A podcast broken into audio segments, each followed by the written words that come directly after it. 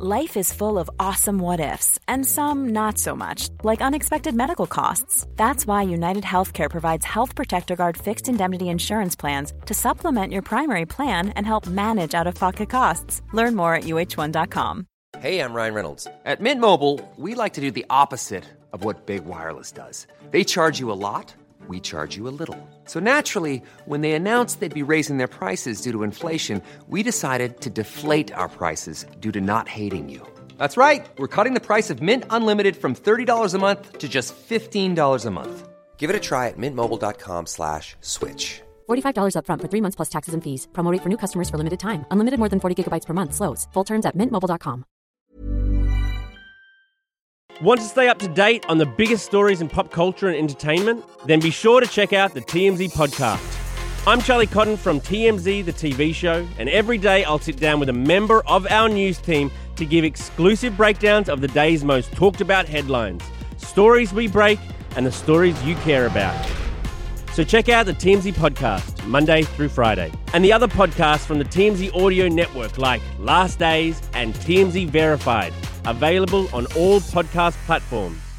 Coming up on TMS, the life of Brian's. Stupid brain pea. Grab my Galactus. Now grab your sentinel. KT Data is Scott's backup plan. Just close your face. Fast and Furious 1872. Sir, you are going 400 gallops per hour. Spoiler alert, Ali Wong smells like beef. Magic Johnson's secret to good health? Being incredibly rich and having lots of free time. The Harbor Freight Guarantee. It works long enough. Nobody wants burnt pizza. The boys are not all right. Neither took kids nor left kids. Tooling your own tools with Bill. Puff Puff Fusion with Bobby. And more on this episode of The Morning Stream.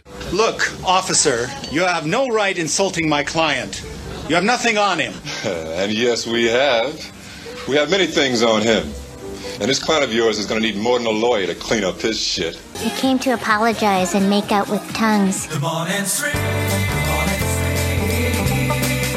The morning stream. The morning stream. The morning stream. The morning stream. It is the end of the beginning.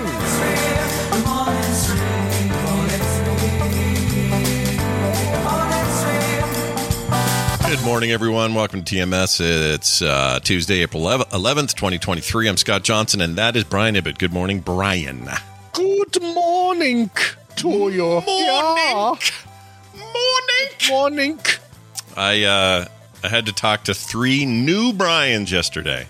Oh my God, three brand new Brians? Yep, I got a commission I'm working on for somebody doing some art for somebody. His name is Brian with a Y, but still, Mm-hmm. you know, pronounced Brian. Um, Another Brian who's uh, working. He's my accountant's some sort of assistant role at my accountant's office. Had to Mm-hmm. deal with him for tax stuff, and then we had a Brian do our aeration. Wow. Yeah, look at the diversity of Brian. No kidding. Oh, I can't wait to talk to these guys at the convention. It's going to be so cool to Yeah. say, hey, I hear all three of you would just worked with uh, Scott in, in Utah. And You're gonna said, oh. you gonna keynote. They say, oh, we know like 45 Scotts. Tell me which one you're talking about. You should keynote at that event. You should be the uh, the hot Brian of the week. You know- know, uh, being a Brian means uh, different things. To hold on a second. That's not the right. Let's do. it's not bad. It sounds like kind of a half-empty con- convention room. It's a very. This is kind of like yeah. This is kind of bathroom. the bathroom one. Uh, I like. all right. Uh, thank you guys all for coming. Uh, oh, I've been a larger bathroom now. Uh, Woo! Woo! Brian! Woo! you know, being a Brian comes with it some very important responsibilities. Yeah, yeah. Preach, preach it, Brian. I know some of you are waiting to go to the, uh, the the keynote session about with a Y or with an I. Don't worry, we'll wrap up before that. But uh, Show us your boobs. I would say. I would yell from the twentieth uh, row.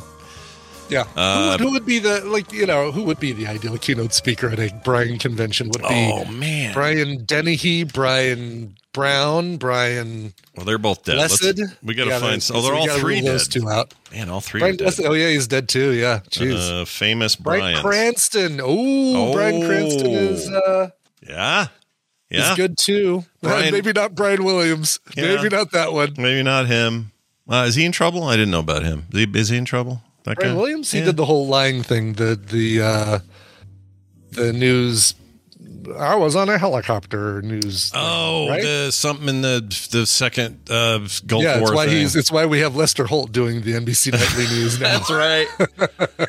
I think his Brian Williams' daughter's doing better than he is in the public Ooh, eye. Brian Posehn is a good one. Brian Cox. Yeah, Brian Cox is good. He could talk about this new season of uh, Succession. Uh, you could do. Bryan Uh, Adams. Sure, he cuts like a knife. I hear. I just did. I did a search for famous Brian's, and it gave me a list of favorite famous Ryans. That's stupid. like I got Ryan Reynolds, Ryan Gosling, Ryan Seacrest, like Ryan Coogler. Uh, I thought it was, You know why? Yeah. Because even the the least famous Ryan is more famous than the most famous Brian. Sadly, right now. Brian, the Ryans are always oppressing the Bryans. Is that I what mean, you're saying? listen, you got Ryan Reynolds and Ryan Gosling. I mean, come on. There's uh Yeah. Bryan Cranston. I think is our most famous Brian, and and uh, you know, in the height of Breaking Bad, he could hold a candle to Ryan Reynolds. But Yeah. sorry, the, the the Ryan Reynolds kind of is the is the shit right now. Yeah, and real quick, just to throw it out there, I screwed up. Uh, Brian Blessed is actually 86 and doing fine. He's alive. Oh, good, thanks. Yeah. Well, I swear I heard he died. Not kill Brian Blessed. You know what I do? I mix him up with. Gordon's uh, alive. that's the one. I, I mix him up with uh, with Hagrid, that guy that died, uh, Robbie Oh, Coltrane. sure. Yeah. For whatever reason, those two are the same dude for me sometimes in my head, and I don't know why. Um, we got a new theory on Brian the. May. Oh, Brian May's a very good Brian. Sean. Oh, that's a good Brian. We got some more. We're probably some good song or music Brian's, including Oh, him. heck yeah, Brian Eno, of yeah, course. yeah. You got your uh, uh, Nobody said Brian Boitano. Interesting. All right, fine. weird. Who's Brian Johnson? I don't know who that is. Brian Johnson. Uh, Brian Johnson. I know uh, Ryan is Johnson. ACDC. Am I am I thinking wrong? Isn't he? No, he's yeah, um. ACDC. Wait, is that right? Yeah, I checked. He's vocalist for ACDC. Oh yeah, duh, Brian Johnson. Yeah, yeah. he's it's, the it's com- like he- our show. Yeah, he. He's, he's basically our show. it just sounded so. It sounded wrong. like, when you said that, I was like, "Am I? Am I? Have I been getting his name wrong this whole time?" No, like, it wasn't ringing a bell. Oh, there's also the life of Brian. It's not really a guy though; it's Yeah, a character. They can't show up. Yeah, Yeah, exactly. It doesn't count, I guess. Well, anyway, uh, hey, we have a new top. We have a new theory on the misdemeanor deal. The guy Oh, yelling good. Let's hear it. This is a text from Beffy Dino uh, in our chat room, and it says this. Uh, it says you're sort of dog spurt is what she Dog calls spurt. herself. I love Yeah, it. Dog spurt. Which I had to read two, three times to understand what she, what she meant by that. Yeah, because the whole sentence is for morning stream. Hi there, it's Elizabeth, aka Beffy Dino. For your, uh, sorry, your frog pants sort of dog spurt. LOL. It's a, a weird Yeah. sentence. And dog spirit, I thought, oh, this is how this sounds gross. I would have spelled it D O G X P E R T, dog spurt, Oh, I see. Because as opposed to S P E R T, which is like, watch out, don't step right there. There's some dog spurt. yeah, you don't want you don't want to. Who's cleaning up the dog spurt? I didn't. It's not my turn. Anyway, Right. says I have a theory about misdemeanor. What's your neighbor's pets' names? Maybe they were opening the door and they tried to get out, and the person yelled "Mister Neener" or "Mister Meaner." so they got an. Uh, I, don't think love that's it. The idea of a cat or a dog named Mr. Meaner. Yeah. Come on, Mr. Meaner. Mr. Meaner. Meaner. Where's Yeah. Mr. It's time to eat, Mr. Meaner? That's middle of the night, though, right? Because it was like two in the morning or something. yeah, it was in the morning, and they also have no pets. So I hate to crush this Hmm. theory, but they have no pets over there. They're the ones that used to have the big fat dog that pooped in my yard all the time, but they Oh, right. no longer have that dog, and no dog to speak of, or cat. So take dogs nor leave dogs. yeah, they neither point. take dogs. nor we don't know what happened to that dog, but that was the impetus for our our neighbor fight. Yeah, yeah, that was the uh, sure. Yeah, everything's fine now. It's all good now. Although that guy, dude, that guy in electric cars, he's got two Teslas, maybe Mm-hmm. three. Can't remember if he kept the coupe or not. He has one. Um, it- uh, what, what's the Beamer electric, whatever that is, that weird looking Yeah. Beamer, and he has two Chevy Volts. Um, Wow. And one. What was the other one? Maybe the new Hyundai, something, some other I- electric. And it's just the two of them in the house, right? Uh, him and them and their two kids. They have two little young kids, and I um, imagine they he's doing Turo. I mean, that sounds like that sounds like um, someone who's renting all of those out. Oh, that's an interest. I hadn't thought of that because up till now, I, just thought, what are you doing? I know he knows someone at a dealership, and maybe Mm-hmm. just rotates through these. He also has a bunch of inheritance money. He just sort of spends on stuff. It's all I know for sure. He he opened Yeah. like a gaming Jeez. cafe right before COVID, and then that all pooped out because of COVID. Oh, that's too bad. God, wouldn't have been wouldn't have been great if uh, you could have like partnered up with him on that and uh, Had an event there.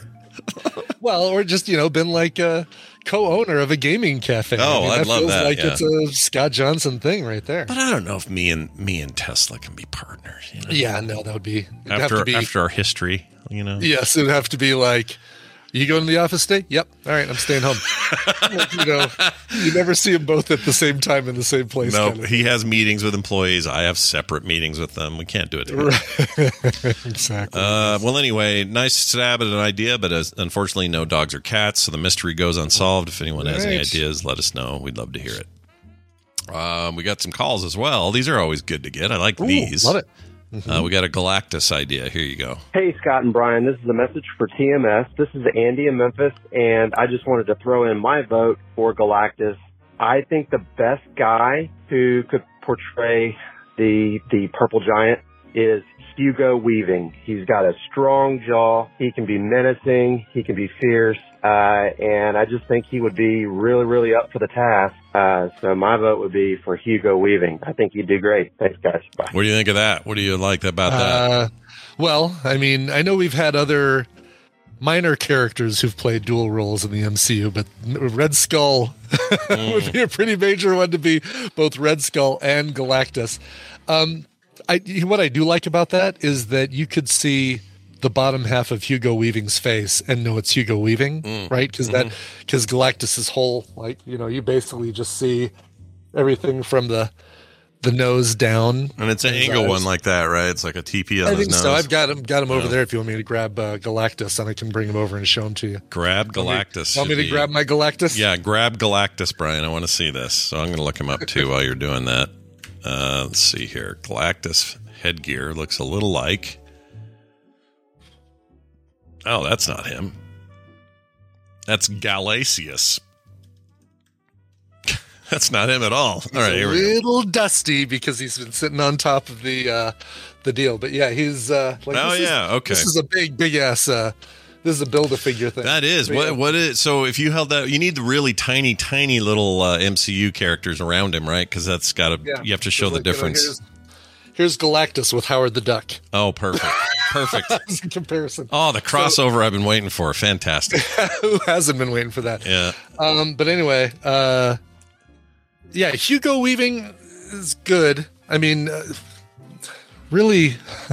I mean, Steve Buscemi could pull off Galactus because again, you're only seeing like a little bit of his face. that's true dude so is that where we focus is that little section there and then voice obviously matters so you want to have the Yeah, menacing But then thing they can they can do anything with the voice and CGI and stuff. I mean, Chris Eccleston, relatively vocally unrecognizable in Thor: Dark World. It was it wasn't until somebody reminded us, like, oh yeah, that is Chris Eccleston. Yeah, Dang. we were You in see the a lot more in the in the face. it was but- when we were watching it Saturday or yeah, Yeah. guess Friday and you were like oh my gosh that's Chris Eccleston I was like I couldn't tell until you said it like he, Yeah. he really did disappear into that role pretty well He I really thought. did, but you know they can do stuff with the voice to um uh to to make it uh, somebody else.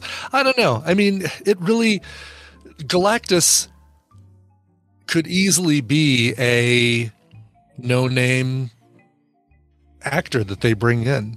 When they It always really depends. Like when they always show him grabbing a world or standing above a Yeah. world or whatever. Yeah. Where's he Yeah. standing? Is he floating out there? he just floats in space, but he floats in an upright position, like he's yeah. He does. He has been shown to be standing on platforms, like a platform that, like a, a super Kirby esque pipes coming out of everything platform that he flies through space on. But and is he a Kirby creation? Did he make him? yeah, oh yeah, I'm pretty sure. Had to be right because he looks like 90 it. percent sure that he's. Uh, Sam Neill's not bad. Sam Neill would be a good. Oh yeah, Yeah, I, could, I could go for Sam Neill. Oh, John Cena, Maybe. and that World Eater's name. Yeah, I don't know if I could take him as serious as John Cena though. You know? Yeah, that's true. You almost can't have a comedian. You couldn't have like Jack Black as Galactus. Yeah. Had we not Oh, hey guys, Yeah. I'm gonna be eating your planet. I'm gonna be eating your planet. exactly. I want to know if um you know, if we hadn't already used him and had an- such an amazing Thanos run, I think Josh Brolin can do it. Oh yeah. He would yeah, we've really used good. him as Cable as well, which with all that stuff, with Deadpool stuff folding into the MCU now. Oh right, that's a good point. Didn't who who did Yeah. it? It was some totally different dude who played Red Skull in uh, Endgame, right? That was Yeah, it was other- the it's the guy who was in um The Walking Dead who does amazing impersonations of other people. He's uh um oh god, what was his he's this guy is like you got to watch videos of this guy doing impersonations of other actors that he's worked with. yeah. Um are you looking him up? I'm trying. I- Can't, I'm yeah. not seeing him. Um, hmm. He can he can do anybody basically. He can do anybody. Ross Marquand, thank you. Yes. Gotcha. Oh, I just found it. You know who I wanted? Okay, I've cast. I've cast uh, the Galactus. Are you ready? Here it is. Okay, all right. It's Mark Strong. It was always Mark Strong. It'll always be Mark Strong. That's your guy. Well, not bad. Got that big, cool, deep voice. Amazing square jaw. Strong, big, beefy. He's got a um, Mm-hmm. uh, uh, English accent, natural to him. Like you just Mark Strong. You're done. You got it. Not bad. Yeah, not bad. I I, like. Mark Strong. It's a great idea. Yeah, he's awesome. I would love that. Oh, apparently I'm not alone. I just looked up Mark Strong Galactus, and there's all kind of fan. A lot of people are already saying that. That's great. Oh man, I was hoping I had a good Yeah. idea there, but everybody Uh, yeah, he he does the voice of uh, the Immortal and Rudy in uh, the Invincible animated series. By the way, we should be getting some more of that here pretty soon, Yeah, right? That should be soon. I think so. Season two was being worked on. I would hope so. Um, the voice of Ultron in Doctor Strange and the Multiverse of Madness. oh, I'm trying to remember Ultron and the. Oh, you see him in the um, the alternate universe. Uh, you know, uh, thinking like uh, basically talking about defeats in alter uh, in other universes or Yeah. something. No, and he was there and was his. I don't remember him talking though. I guess maybe it must have been a. I don't either. something small. Yeah, I don't remember Yeah, that. talking about the Illuminati and stuff. Is anyone Anyway. not in the MCU? They're all in You know? Uh, Yeah, I mean there there's a lot that need to be. I mean there's a lot that, that are, but I mean think, you, you think of like uh, Liam Neeson and uh, yeah, no, yeah, yeah, Liam Neeson. Mainly, yeah. You Star? Wars, DCU, but no MCU yet, right? I don't think so, unless he did a voice of something, or maybe he has in a cartoon. But like live action, I can't think of anybody. You're not Yeah. going to have Terrence Howard do it, Max Trollbot. Terrence Howard got fired by the MCU. He's not coming back. He's done. Oh yeah, right. Former former Rhodey Terrence Howard. Yeah, and I like Terrence Uh, Howard as an actor. I just think he was a debutante and got kicked out for good reasons. But um, Right. Ooh, Mark Strong's Uh, in the new upcoming Dune TV show. Channing Tatum. Oh, you guys, it's a terrible idea. No Channing Tatum. No Channing. Although Tatum you know what, he's kind of a. Um, you know what, he'd be good. He'd be good as a Sentinel because they're kind of blank faced, big, blocky, just Yeah, but you never see a Sentinel's face. It's not like they're they're huge dudes wearing Sentinel costumes. Those are 100% CGI. Yeah, They of course, need- of course. But it would be like in the same in the same way that Thanos is, you know, resembles uh, Josh Brolin. You'd have it kind of look, you know, be Oh, mo-capped by him. Those those that want me to grab my Sentinel now, Scott? Yeah, grab me a Sentinel, will you? What do you got over there? Sentinel. Uh, okay, I'm looking at one. I mean, I don't know. You could do this. Oh yeah, they're like Iron Men, basically. They're like Iron Men, aren't they? They have like metal faces. Yeah, they have metal faces. Oh yeah, that one's a cool one. Yeah. Where'd he's flipping he's flipping everybody off too. Where'd you get that? Where'd you get that guy? He's awesome. He's another build a fig. Early days of build a fig had big figures you could build. Like now the build a figs are, are probably about half this size, but uh Wow. and Warlock and stuff like this. But yeah, Galactus and um the Sentinel were the two huge uh build a figs. Interesting. Yeah, Yeah. no Channing Tatum. You don't need him for that. No, you don't need you don't need any actors for for Sentinels. No. Um But is there a Sentinel that's like, ooh, King Sentinel guy? Master Mold. Oh, is that a thing? Yeah, still a still a robot though. Right. Um, and we had Dinklage as uh, um, Trask, the uh, creator of the. Uh, Oh, the and we, and we had said that before. Like he would be, he could. It would be funny to do it, but that would be twice now that they tried to be funny with a little person being a Oh giant. yes, having having uh, right uh, Dinklage as a Galactus or as Yeah, you can't do that twice. as Master Mold or something. Yeah, Yeah, you do that twice, you're starting to look like you got one joke to make, and it's not Yes, the, It's exactly. not the best joke, I guess. Uh, all right, we got a, uh another uh, t- uh call here about. Uh, well, it's about itching. All right, Mm, so let's, okay. let's All check this out. Hey Scott, I keep forgetting to call, but a few weeks ago you mentioned you have a patch of skin that from time to time itches like crazy. You said your doctors have said that there's nothing that can be done about it. Have you tried hydrocortisone cream? I'm surprised no one has recommended it. It's readily available in pharmacies. I always have it in my medicine cabinet for just the thing you're talking about. Its over-the-counter strength is 1%. There used to be a 2% available with prescriptions. You should try it. Again, it's hydrocortisone cream. Love the show though. Terry Z in Chicago. All right, I have Terry Lee. I have that stuff, but the problem is, I thought that was only for. Z. Was he say Z? What did I say, Lee? Yeah, Terry Z said Lee. Terry oh. Lee. Oh, I couldn't tell. Um, he uh, the patch of skin that we're talking about does not turn red or get puffy or have any visible sign of anything. And I thought that stuff only worked on like rashes and stuff. But maybe maybe I should try it. I just have this one place on my calf. It's not doing it today, but this like in s- such an intense itch. Um, and I've tried everything, lotion. I mean, whatever. It doesn't matter. Only thing that seems to solve it is if I itch it a lot, and then it'll go away, and I won't have it for a month, and then it'll come back. But never uh, any visible anything. It's just like a sensation. So if he's saying that stuff will work on, uh, you know, if if if, if, if that cream will that work, Don't have a visible skin skin issue. yeah, I'll try that. I just didn't even think about it because normally I've used that before on like real rashes and stuff, or like an allergic reaction to something or whatever. But uh, I didn't know that. Yeah, I think I think it it um it should it should work just like like it does on puffy red, you know, uh, inflamed skin because Yeah. it's basically just um soothing and and uh, um I don't know what it's doing to the skin honestly. I'm I don't either. That up. Skin's Soothing. weird, man. Skin's weird. Skin's weird. Yeah. If, if only science understood skin. Yeah. We just don't. Science has no idea what's going on. Can we get our heads around skin science? It's such a mystery. The uh, next thing. big Hey, I was project. going to ask you Yeah. Uh, live on the show because you know that's a great place for doing this. Sure. Uh, any luck getting uh, getting cup noodles, uh, maple syrup, bacon, eggs? Oh shit. Um, no. Okay. So I'm glad you said that because I kind of forgot to have Kim follow up. But she's going out today to ship a bunch of stuff for me, and I'm going to have her Okay. do a check again. Yeah, Uh, just just pull up the Walmart list and uh, and you know you can you just basically pull up that item and then just keep changing your store until it shows available for pickup, and then you can order it.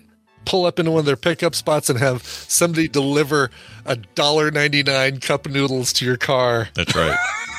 That's right. with a big question mark above their head. Yeah. Like, why are you doing this? They look like a quest giver in World of Warcraft by the time. Exactly. Because, uh, listen, I've got this one sitting up on my countertop waiting for me to consume it, and I want to consume it. Yeah, I want to. We got to do this before we go to Vegas. We have to at least digest this once and never have it happen again. You know. Well, I bought, I bought five and gave one to Tristan, so I'm going to be at least consuming four of these, unless it's so horrendous that I throw the other four out. That's maybe going to happen. We'll. We'll see. Maybe it'll be great. I don't know. Yeah. Yeah, we have no idea. Oh, KT KT data. Data says uh, he's got one there for you. Just yeah, he does. So we when- have to just Yeah. hook up with him as my backup plan. We when we I talked to Kim about that. Like, if we can't find this, then we'll we'll just meet up Yeah. and do Cool. it. All right. I, I just didn't want him to go through too much work. You know, I don't like to. I know, I know. I don't like to be a drag Like he's on happy to do it because he'll be on the show. He'll be able to like watch the show and say, "Hey, I made that happen." Yeah, it's content. It's content. Speaking of the itch, I'm sure that after all this talk about creams and whatnot, uh, Dr. Jerry Tolbert will say something after the show on our Discord and fill us in on what's up. All Yeah, right? I like that. I like that too. Okay. Time for some of this here news that I've provided. It's time for that news, and it's brought to you by. A mouthful of nets. I went on a brief uh, walk jog with my dog. Walk jog with my dog.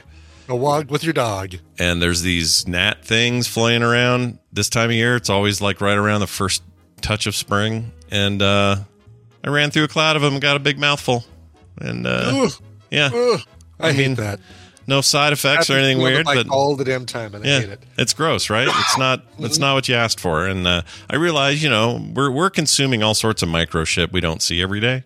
Like I'm probably just breathe one in now and don't even know it. But when you can see them and you know that they have a presence in your mouth, it's awful. It's terrible. Yes. Yeah, it's and it's when you're on a bike and you're going 15, 20 miles an hour and you see this cloud and there's zero that you can do other than than close your like you basically just close your face. You just Mhm. go Yeah. you Yeah. wait for wait for all the ricocheting little pew pew pew pew pew pew pew Yep. little Try not to go. breathe in. Try not to, you know, have your mouth open. But I did, and it didn't taste like anything, but it made me want to die. So there's that. Protein. Yeah, protein. Protein. That's right. It tasted like protein. Yeah. Um, all right, here's an interesting bit of news. Everybody's been talking about, uh, you know, is is uh, Donald Trump the first president to have to be indicted, you know, Yeah. by a, by a federal court? Um, and the answer is yes. However, did a little digging.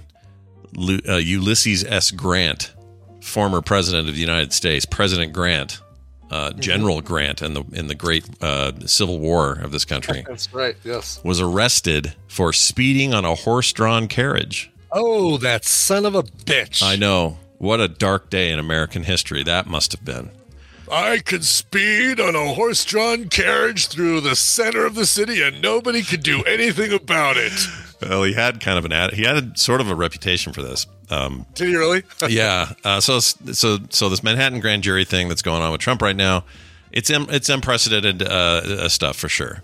But he's not the first commander in chief to learn that no one in the country is above the law. 19 or 1872, President Ulysses S. Grant was arrested for speeding on his horse drawn carriage in Washington D.C., which was highlighted by the Washington Post way back in 2018.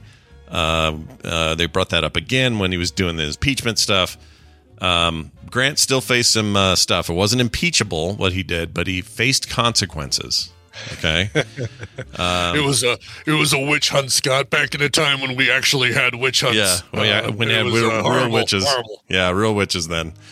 Um, anyway, the general who helped lead the Union to victory in the Civil War was arrested on the corner of 13th and M Streets in the national capital, or M Street, I assume. Um, the story of his arrest was once told in the September 27th, 1908 edition of the Washington Evening Star with the headline, Only Policeman Who Ever Arrested a President. Then they interviewed the cop. Uh, let's see. The police officer who arrested him was a black man who fought in the Civil War named uh, William H. West, who gave his account of the incident to the Star, which uh, the Post then dug up. Grant apparently had a penchant for speeding and a love for fast horses and had more than one run in with Officer West. Wow. Well, you know, some of us some of us have uh, proclivities. Uh, you know, I don't know who I don't know who I'm talking about here, but somebody out there may just like put their pedal to the metal because they really enjoy the sensation of speed. Sure. Doesn't make sure. him a bad person, just makes him a you know. What's the what's the horse equivalent? Putting the whip to the to the mane. The- Did they have a? the I wonder if there was a. Is there a? Is there a saying for that? Let's think here. What would you say? Um, Yeah, man, he was he really put the. I mean, all I can think of is the the whip, the horse-drawn carriage. I guess the spurs to really the. put the whip to the horse and was uh, flying. He Did was they? Did they spur at least twenty five miles an hour down that street. Ear- Early 1900s, they would still spur horses, right? They had spurs on their shoes and boots, I think. So maybe that's oh it. yeah, but that's if you're on a horse with not a carriage. Oh, right. That's a single horse. Right. Yeah. Right, right, right. Can't go out there and kick him with Well, I spurs. do like Icors though. Put the spurs to the furs. If he was just sitting on a horse and not in a carriage, put the spurs to the furs is really good. That's not bad. Yeah, that's pretty good. Yes, Spurs I feel furs. the need, the need to go 25 miles an hour down the busiest street in town on my horse-drawn carriage. Ah! Yeah. The, Yeah. the mad or the magnet. No, the the fast and the spurious. Ah, see what we did there? Ah, there you go. The spurious. yeah, not bad. Um, all right. Anyway, so that's the thing. Just remember, there's always some cool history about something you don't know about, and that was one I knew or didn't know. Sure. Until today.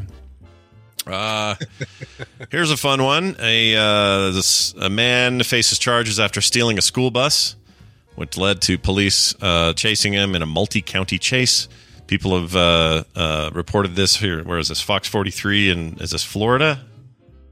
I think so. Uh, Abbottstown. Where's Abbottstown? Yeah, the York County. Carroll Township Police Department. Uh, all right, I'm to just go right to the article Probably, because it's probably the only way. It's the only way to be Yeah. sure, Brian. It's the only way. Harrisburg, Pennsylvania. Harrisburg. Okay. Yep. Oh, and, and also there's Gettysburg. That would have been a giveaway. Um, anyway, police have arrested a man who allegedly stole a bus in Adams County before leading authorities on this chase. Tony Saunders, age 24. Why are they always right around 24 to 28? What's going on with that right now? Aren't they all? Aren't they all? They're all like this. This newest shooter, wasn't he Yeah. running right around that? What, what are you all oh, doing? I don't know. I can't remember how this. Yeah, he was young, 25, I think. Yeah. Yeah, why are you guys all? What? What's the problem? Are you guys okay? Are, or are they? Are all twenty somethings just angry men? You know? Yeah, I think so. Worried oh, this is about that. interesting. I uh, got my outside camera, and uh, a big cherry picker vehicle just pulled in front of our house, and they are looking at our tree. So it looks like Tina arranged to have some. Can you come over and cut some branches off our tree? Yeah, yeah. Trim. Could you trim our tree? and they were more than happy to oblige. They're happy to yeah, come. trim cones all in front of our house. Look at this business. Oh, Brian, yeah. this is a big deal. They better wrap up before eleven because I have to back out of my garage and their vehicle is completely blocking the driveway. They've What if what if they take your whole minutes. what if they take your whole tree? What will you do then? How will you feel? I'll sit and watch this because I'm too busy doing a show to do any damn thing about it. That's Scott. right, Tina. This is your chance. Have all the things done That's Brian right. can't do anything about while he's I'll, on the show. I'll lay down in front of their cherry picker, but that probably won't work because it'll be way above where I'm at. I Yeah, but you'll uh, be- I you'll be Arthur a- dent my way out of that one. You'll be a political hero for decades if you lay down in front of it. yes, I'd love that. Um, Well, anyway, this guy stole a Lincoln Coach line. Wait, wait, I'm sorry. Yeah, Lincoln Coach Line's bus. There were no kids on the bus. Mhm. There were neither kids, neither took kids nor left kids on the bus. Yeah. Um, this is reported by the state police in Gettysburg, uh, where they made an address, I suppose, about the situation at the Gettysburg address. Ah, ah, I see what you're saying. I Yeah. see. I see where you went with Did that. you see Yeah, where I yeah. went there? The address, okay. Yeah. Uh-huh. Uh. In the early morning hours of Tuesday, and uh, Be on the Lookout has been sent to law enforcement agencies all around the counties. Uh, the Carroll Township Police spotted the stolen bus shortly after 8 a.m. Uh, after it drove through a parking lot of a Giant Foods and Rite Aid. I don't know why that's important, but that seems like a weird detail, doesn't it? Yeah, Here, here are the stores the- that were in the parking the lot. CVS parking lot is way more like too many parking blocks and medians and stuff to get through the CVS, but the Rite Aid wide open. Sure. Uh, Yeah. See, not only is it a felony because it's a vehicle, uh, it's a vehicle, but the new part you add to it now: were there any children inside? Says the police. Of course. Yeah. Uh, did the it's mail the stop to pick vehicle up? to try and steal? Yeah. Why would you do this giant It's yellow thing? lumbering. You're not, you know, you're going to be oh leading people on a medium speed chase through the city through Gettysburg. Yeah, I'd like to do a a real low key robbery.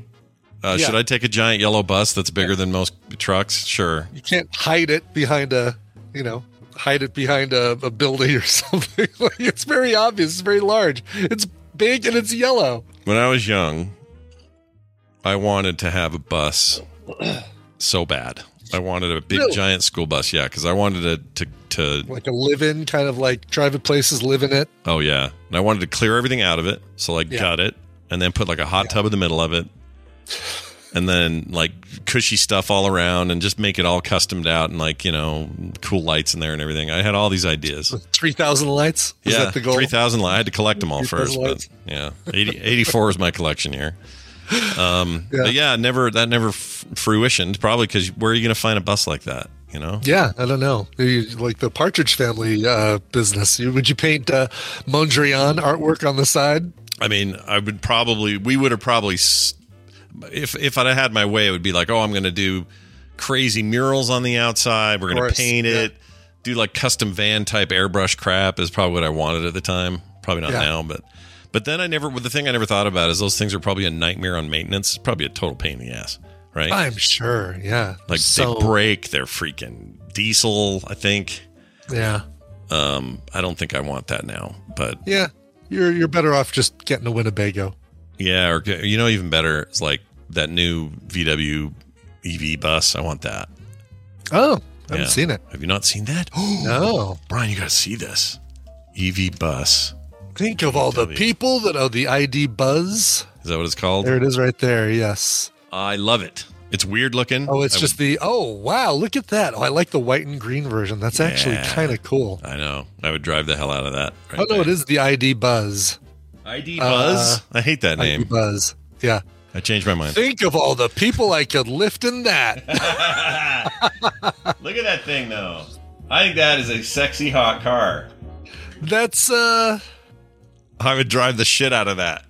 yeah. no problem. I do like the fact that it, you know, it looks it's it's a it's a more aerodynamic version of the you know, the the Hurley driving it down the mountain and lost from the golf course playing Shambhala on the radio.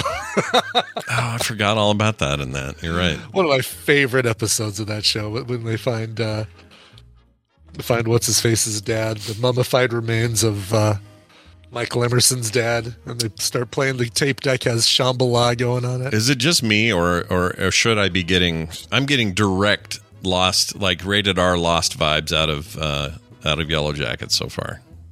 Oh, Like, um, It feels no, like there's, lost uh, to me because you got yeah, flashbacks, there's- flash forwards, you got the the For whatever. sure. Yeah. Yep, Plus all this there's, um, mystery a little bit stuff. of po- a potential supernatural component going on. Mhm. Yeah, Yeah. I'm I'm totally getting lost vibes from it in a good way. Secret factions and uh, the others, and yeah, sure. Yeah, no no uh, polar bear yet, but who knows? Could come. Oh, it's coming. Uh, it's not really coming. No. Oh, it's a shame. uh, anyway, don't steal buses. I guess is our lesson today. Don't don't Yeah. take them or steal them or do anything with them.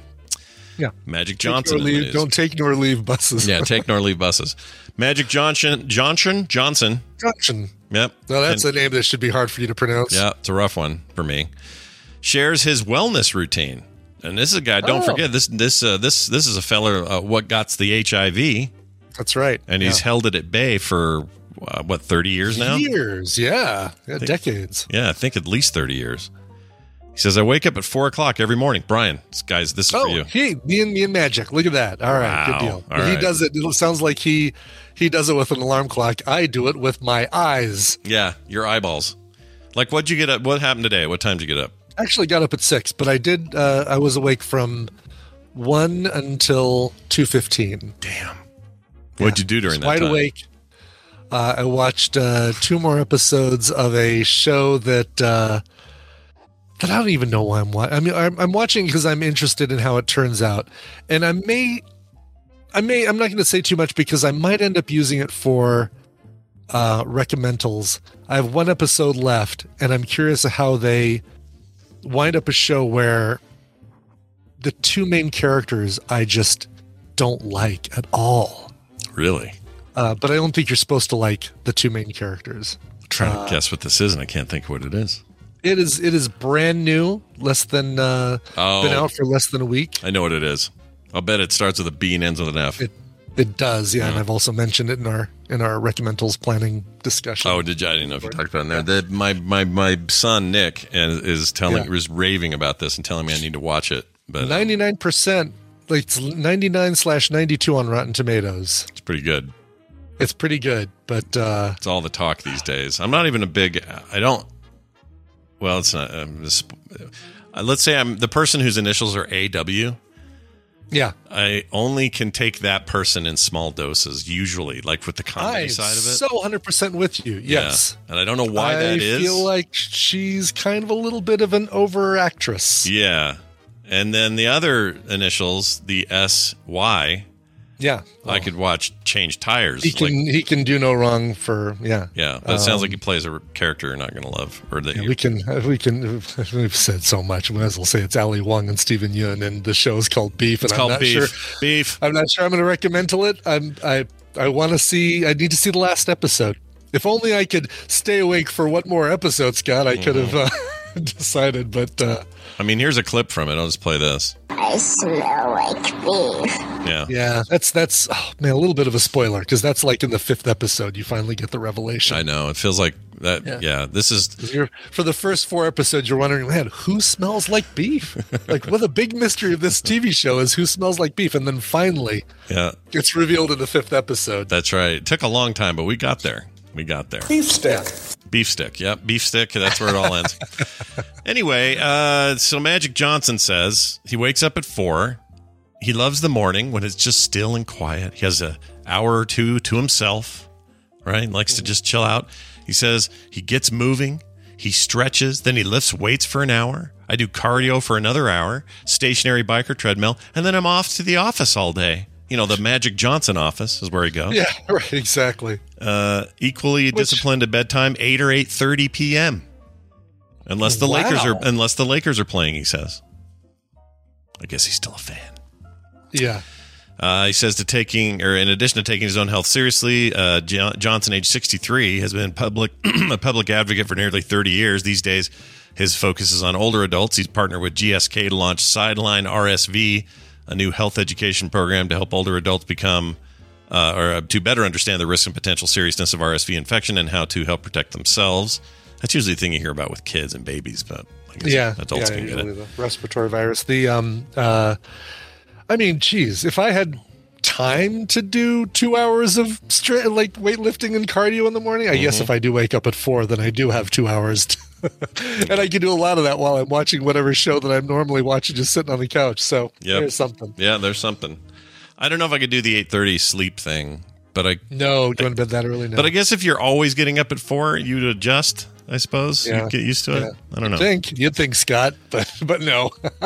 I'm just trying to do the windy thing where I go to bed with no no screen time, no nothing. Like Yeah. it's hard for me to remember to do that. You know, Mm. Because I'll get in it's there hard and go, for me to want to do that. yeah, want to and uh, yes, remember and want to. It's hard because this is here's a period of time where I get to read my book or catch up on the thing I want to see or or whatever. And so, so you'd say, well, Scott, get a real book and read the paper. You know. I, Yeah. I, I don't know that that's really going to make that big a difference for me. I understand not sitting there scrolling through TikTok for three hours. That makes sense that that isn't good for me before bed. Mhm. But reading a little book, I don't know. I argue with Yeah. myself every night about Yeah. what to do. I'd rather try and change change my brain to uh, love and and rely on uh, some blue light and and some uh, Hulu, Netflix, Disney Plus, whatever, uh, for about half an hour before it's time to go to sleep. Yeah, well, it's too bad that there there aren't some study doesn't say it's good for humans to stare If at their phone for an do hour. This, if you if you really work hard and do this for two years straight, your your brain will actually work for it, and it'll. Uh, yeah. Well, Yeah, listen, I have no problem falling asleep, and it's and I don't think the blue light is what wakes me up at four o'clock in the morning, or in this case, twelve thirty in the morning. You just got like a an internal clock thing, right? It just happens. I do. Yeah. Yeah, I think everybody's got I some version of that, but it's more likely that you know I'm having caffeine at the wrong time of day, or I'm um, I'm not doing a good job of uh, clearing my mind with writing down all my to dos so that when I wake up and say, oh, you know what I could do for this is, you know, install this thing or, Mhm. or add this thing. And um, that's what I just need to not think about it. You know, well, that's you basically in the morning. described me. I can't turn my brain off. It's just really Yeah. hard for me to shut things down, and uh, and if I have to get up and pee, I dread it. So I try to pee as many times I need to before I go to bed. Because if I'm if I have to get up and pee, Yeah. that's when I It's my over. brain goes and I can't go back to sleep. Exactly. Exactly. Yeah. Stupid pee. Stupid brain. Stupid brain pee. All right, we're going to take a break. when we come back from uh, this break, we're going to spend a little bit of time with our two t- favorite Tuesday people. I don't know why. Oh, I'm on the wrong tab. That's why. Uh, we have Bill, then we have Bobby. So come around for that. But before we do, song. Brian, song. You have song. Yeah, so I'm already a fan of the band Dawes, D A W E S, because I think they're they're great and uh, they've they've churned out some some very likable, uh, enjoyable, approachable stuff. Um, good pop that that is indie and and doesn't uh, go into extremes one way or the other to just kind of make it you know it's your Vampire Weekend. It's your your your easy easy to get into pop. Um, Lee Pardini, who is an acclaimed uh, pianist, saying it very carefully, um, joining Dawes for a collaborative single that just came out. This is a song that was composed by Pardini and features original lyrics by Taylor Goldsmith of Dawes. The song is called What It Takes. Here is the brand new song from Lee Pardini and Dawes.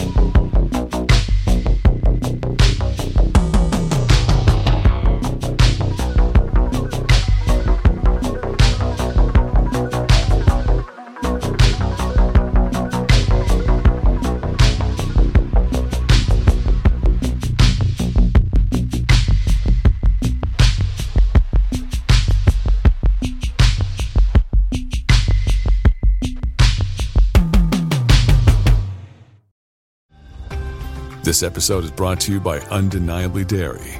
Dairy farmers are more than farmers, they're climate caretakers. They see water as a precious resource. Most farmers recycle water up to four times, from chilling the milk to irrigating the crops. And some even use technology to turn manure into renewable energy. To learn more about what dairy farmers are doing to make their farms more sustainable, visit usdairy.com. Are you a Mexican or a Mexicant? You are Fritz Krueger, wealthy Ecuadorian rancher.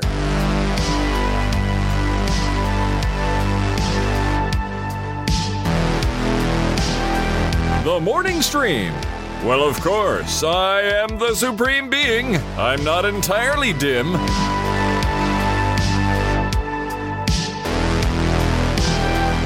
Do tell me who that was again. Mm, Hi, Shal. That was uh, Lee Pardini joining forces with LA Rockers Dawes for a brand new single called What It Takes. Wow, that's great.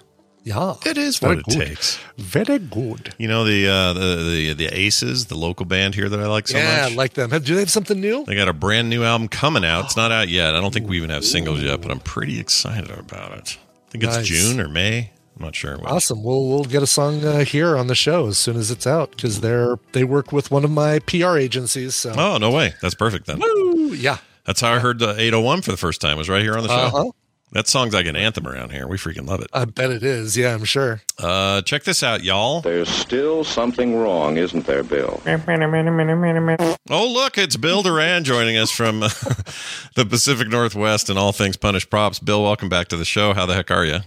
Good morning, friends. I'm doing great. Oh, that's Good good, to hear. That's good to Hey, hear. before before you get into stuff, have you have you seen the most recent episode of uh, Mandalorian?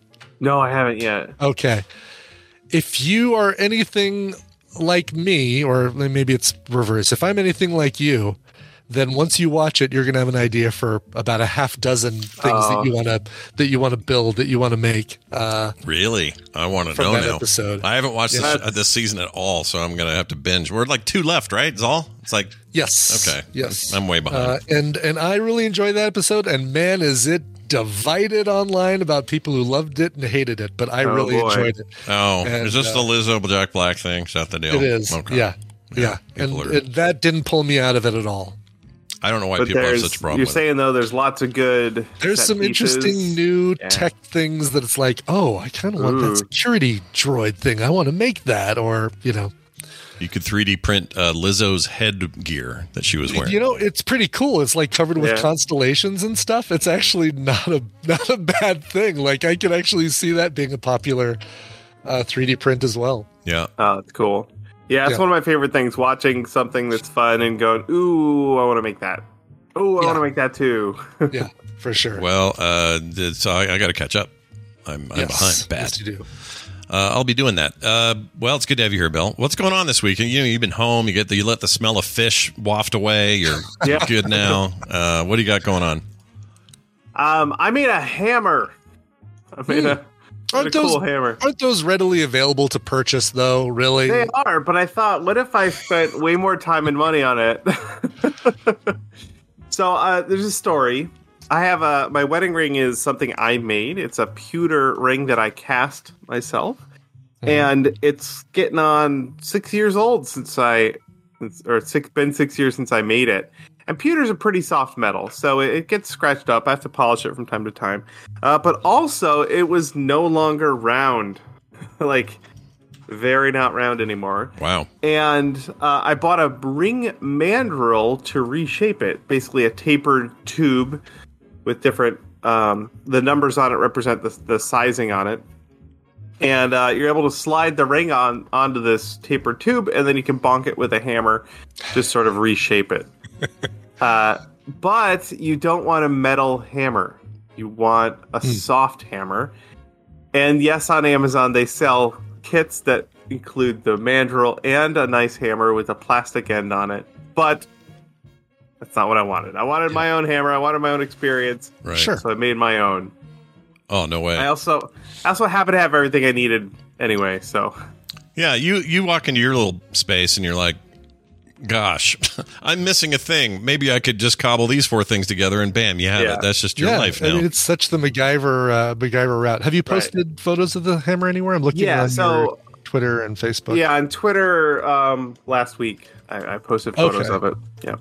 I'm seeing all the butterfly, but I have not found the hammer.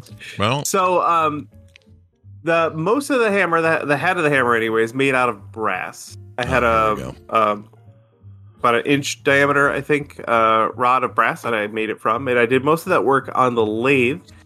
And I did some fun stuff to challenge my myself. Um, the hammer has some tapered cuts on it, so I had to do some tapered cuts on the lathe, which is something I don't have a lot of experience doing. Um, and uh, there are little parts on the lathe that are like a rounded, like a radius indent.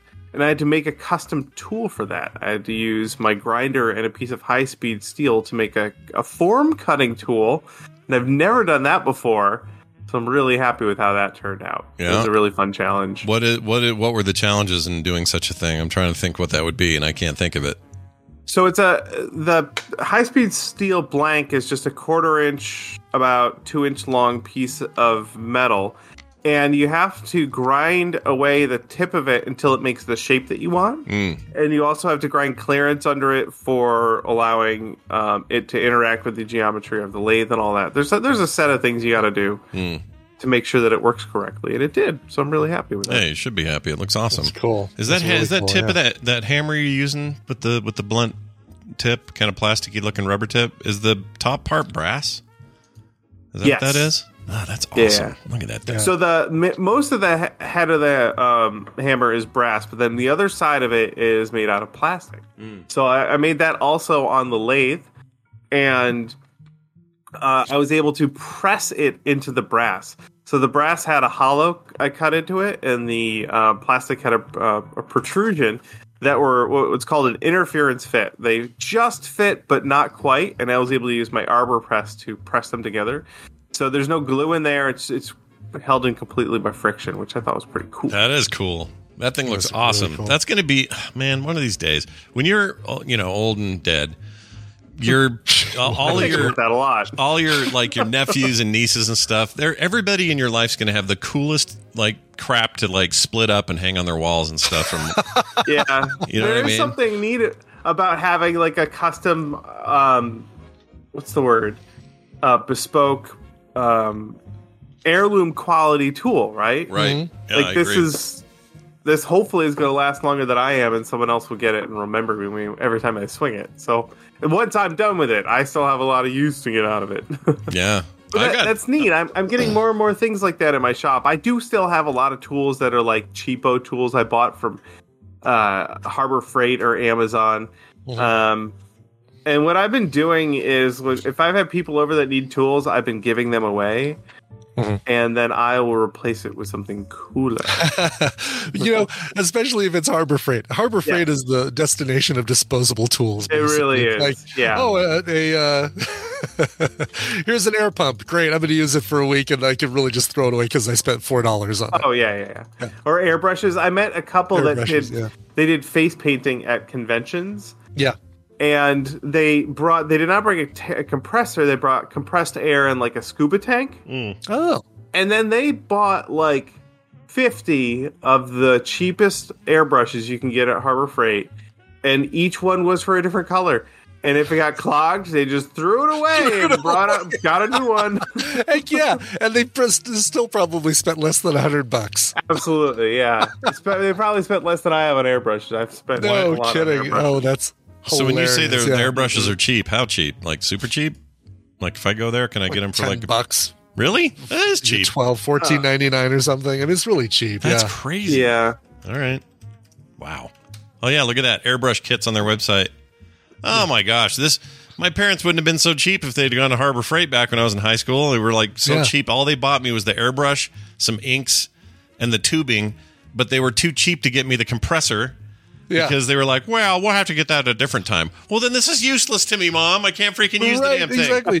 what do you expect me to blow in a consistent stream of air at the other end of the tube? Oh, I was so annoyed by that back then. But Yeah, this stuff's that, uh, it's not bad. It's cheap. airbrush compressor kit 89 bucks where are the airbrushes uh airbrush cleaning bottle anyway cheap Get the cheap cheap, you can cheap. get the cleaning uh, kits for like five bucks. yeah i kind of like that $10 airbrush holder even because i can use that for a lot of holding a lot of different things that are not airbrushes I yeah, I need to go. I'm still have never been foot in a Harbor Freight. I need to go. oh man I know. I don't know The smell is is Prepare. great yeah such a good smell We have one here. I don't know why I haven't gone in, but I just need to go in. It'll be like you know what? Here's what I'm going to do. Next time Kim drags me to Zims or some kind of nightmare craft store that I don't Yeah. want to be in, where it's a lot of foam foam shapes and bullshit. I'm going to tell her, all right, when we're done here, when we're done at Roberts, it's over Yeah. to the Harbor Freight with you. It's over to Harbor Freight. Yeah, I bought a couple sawhorses at Harbor Freight for probably, I think the pair for 15 bucks. And uh, got home, opened the hatchback, took the uh, sawhorses out, leaned them up against the side of my car, and as I was closing the hatch, they fell over and shattered into eight pieces. Damn. Those- I was like, That's the Harbor Freight Yeah. guarantee right there. exactly, yeah, guaranteed to make it home. Wow. Wow. That's not good. Yeah. Uh, well, this is really it's is really cool, dude. Tooling your own tools seems like a new Yeah, theme yeah. over there Nice, for you. great. Yeah. You're not gonna find a hammer like this at uh at uh Harbor Freight. I used figured maple for the handle, so it's very that was pretty. gorgeous. That handle is gorgeous. yeah, it's really nice. You know, it's, Yeah. uh, it, you, just thinking about it, it's kind of funny you bring this up because I am making something that I'm going to use as a tool for something else um, and designing it on the 3D printer. Uh, so I'm totally, you know, this is a good time to, to talk about it. So it's not something I can yeah. talk about because it's going to be in uh, in Vegas, but. Um, uh, we gonna see we gonna see you and Britt there in Vegas. Oh, wouldn't that be guys coming to- nice? It'd be so come see us? nice. if We saw. You know, you, funny you should mention that. That's in a couple weeks, right? yeah. Yeah, I should I should make it out to that. I don't know if Britt will make it out, but um, I'm here right now, having not done any work or ordered any hotels or flights, go, telling you that I'm I'll be there. If you're somehow there, we would Yeah. of course celebrate that and enjoy the hell out of your company. Oh my God, yes. but no pressure. Sounds We don't really want fun. you to feel any undue pressure. But if you did, we'd, we'd all be thrilled out of our minds. So it's up to you. Yeah, Cool. it's Yeah. entirely up to you. All right, you've convinced me. I'll go. All right, he's in Vegas. See you in two Yeah, you hear that, everybody? Sweet. Uh, Bill, Britt, I need to order flights. get some killer deals out there. Um, you uh, always bring a little extra bonus linky thing today. Do you have one today? I, I do, yeah. So another restoration video. I've been watching. You guys are talking about going to sleep at at night. Watch Sure. some restoration videos right before bed. That'll help out. This one is a Singer sewing machine restoration, and it looks like they pulled it out of a swamp. It looks like it's in really bad shape. But they, the, Wow. Uh, this is Natra Restoration. I haven't watched them before. This is a new one for me, and they do a bang up job on this sewing machine. Oh looks my incredible. gosh, look at that thing. That thing is horrendous. They get it out of Yeah. the Titanic or something? My gosh. That's what it looks like. Yeah, totally does. Wow. That's It's amazing. more rust than sewing machine. Don't show this to my my daughter Carter would lose her mind. She would love this because she loves old sewing machines, even though she'll never mm-hmm. use them probably. Although that's not true. So I was thinking of you the other day. Her and her two friends, her best friends from high school, they stayed close and go out and they hang out all the time, mostly watching anime and drawing, and they're all artists and stuff like that. Anyway, they're going to London Comic Con in September, I think it is. Oh, cool. Um, and they're in, right now in the middle of like deciding all the cosplay stuff ideas they've got, and they're buying parts and pieces and doing some sewing and all of that. And I thought of you while they were getting ready. Oh, awesome! Yeah. and I know quite a few people in the in the London-based cosplay scene. Mm-hmm. It's a good group of people. I've been to London Super Comic Con before, and it was really fun. They're very excited about it. So we'll see how things go this fall. All right, go check that out. That is Natra Restoration. Like natural, but shortened. I like it. Natural. Oh, man, they really went nuts on this thing. Yeah. And uh, link uh, to the video on uh, quicktms.li for those of you who do not listen live. There you go. Uh, go find your own junky thing in the garage and restore it, everybody. That's what we're saying. Uh, Bill, it's always good to talk to you. And the idea of seeing you in Vegas, well, my heart skipped a beat. Yeah. Uh, we hope that happens. If it doesn't, it's, you know, sure. again, no pressure from us.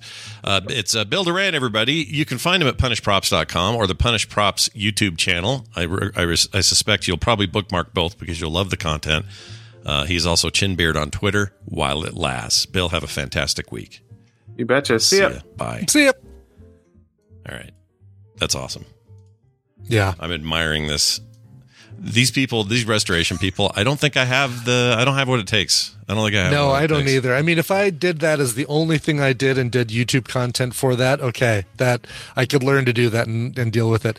But um, it, uh, um, it, it's not something that I could fit into my current bandwidth for no, sure. we're- Not yeah, I can't add. This is no add-on to my schedule. No, I'd no love way. to, but yeah, no, not a chance. Not happening. I'll tell you what is happening though. This right here is happening. Science!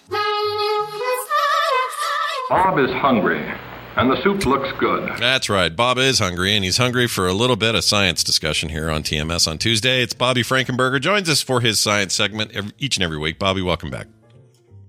Thank you for having me. You, uh, if it wasn't for this show, I would be in a a mindless zombie state, uh, building, trying to to make blue research cubes in Dyson Sphere program. Oh, it's the it's it's the red ones I struggle with. Those are the ones I really get goofed up on. My I have I have the worst spaghetti. I don't even want to show Yeah, you, Bobby, what I've done because it's so bad in that game. Well, you know what happens with me and why I don't get past th- those types of things is that I I get I like I'm like oh I could have done that like every step of the way it's I could have done that whole thing better and then I just start a new game. You're not wrong. I do the same thing. In fact, I started fresh probably four times, and then somebody said to me, "Hey, by the way, if you just scrap everything, you'll keep all your research and just start over with you know just delete everything." Hmm. But you don't lose any of your research, and then you can immediately start making the better belts, the better intakes, all Yeah, that stuff. yeah, yeah, yeah. So I started doing that, but it's still kind of a problem of like, I love where this is going. I love where this is going. I look at my back out and look at it and go, well, shit, there's like 20 things I'd rather do if I was to start this over. And so what do I do? I start it over.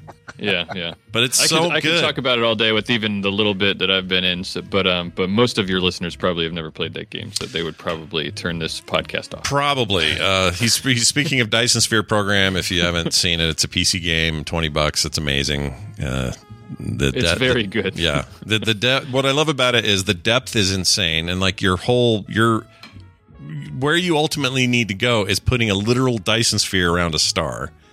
Yeah, but you're not joke. You weren't joking last time we talked about this on this show when you told me you. Yeah, eventually you're supposed to be system solar system wide construction building from like this whole planet is a factory to make this thing and but you start as just like one little robot guy Yeah, and you cut down a few trees, a couple stones, and some weeds, and you're expected to go from there. And it does that really deftly. Like a lot of these games, I don't like them. I think the initial starting game is a little rough for a lot of these. They, they're not very welcoming in the early parts.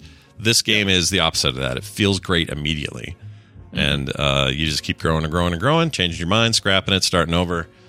Uh, Tally in our chat has got some amazing shit on her planets. It makes me sick. Really? Yeah, Oh, she, cool. she's really good. Uh, well, Bobby, it's good to have you here. We're going to read a little thing to you that I got in the uh, the old text box. Um, Yeah. that Yep. came for you, and I'm going to read that first. Hello, TMS, says this listener. By the way, they wrote uh, sent this in to 801 471 0462. Use it on the frequent. Says, question for Bobby on the topic of flying. On Mythbusters, one episode, they showed that a person with no prior training or experience could be given instruction over the radio to land a plane safely in an emergency situation. Now that you've been trained yourself, would you confirm this is a realistic notion?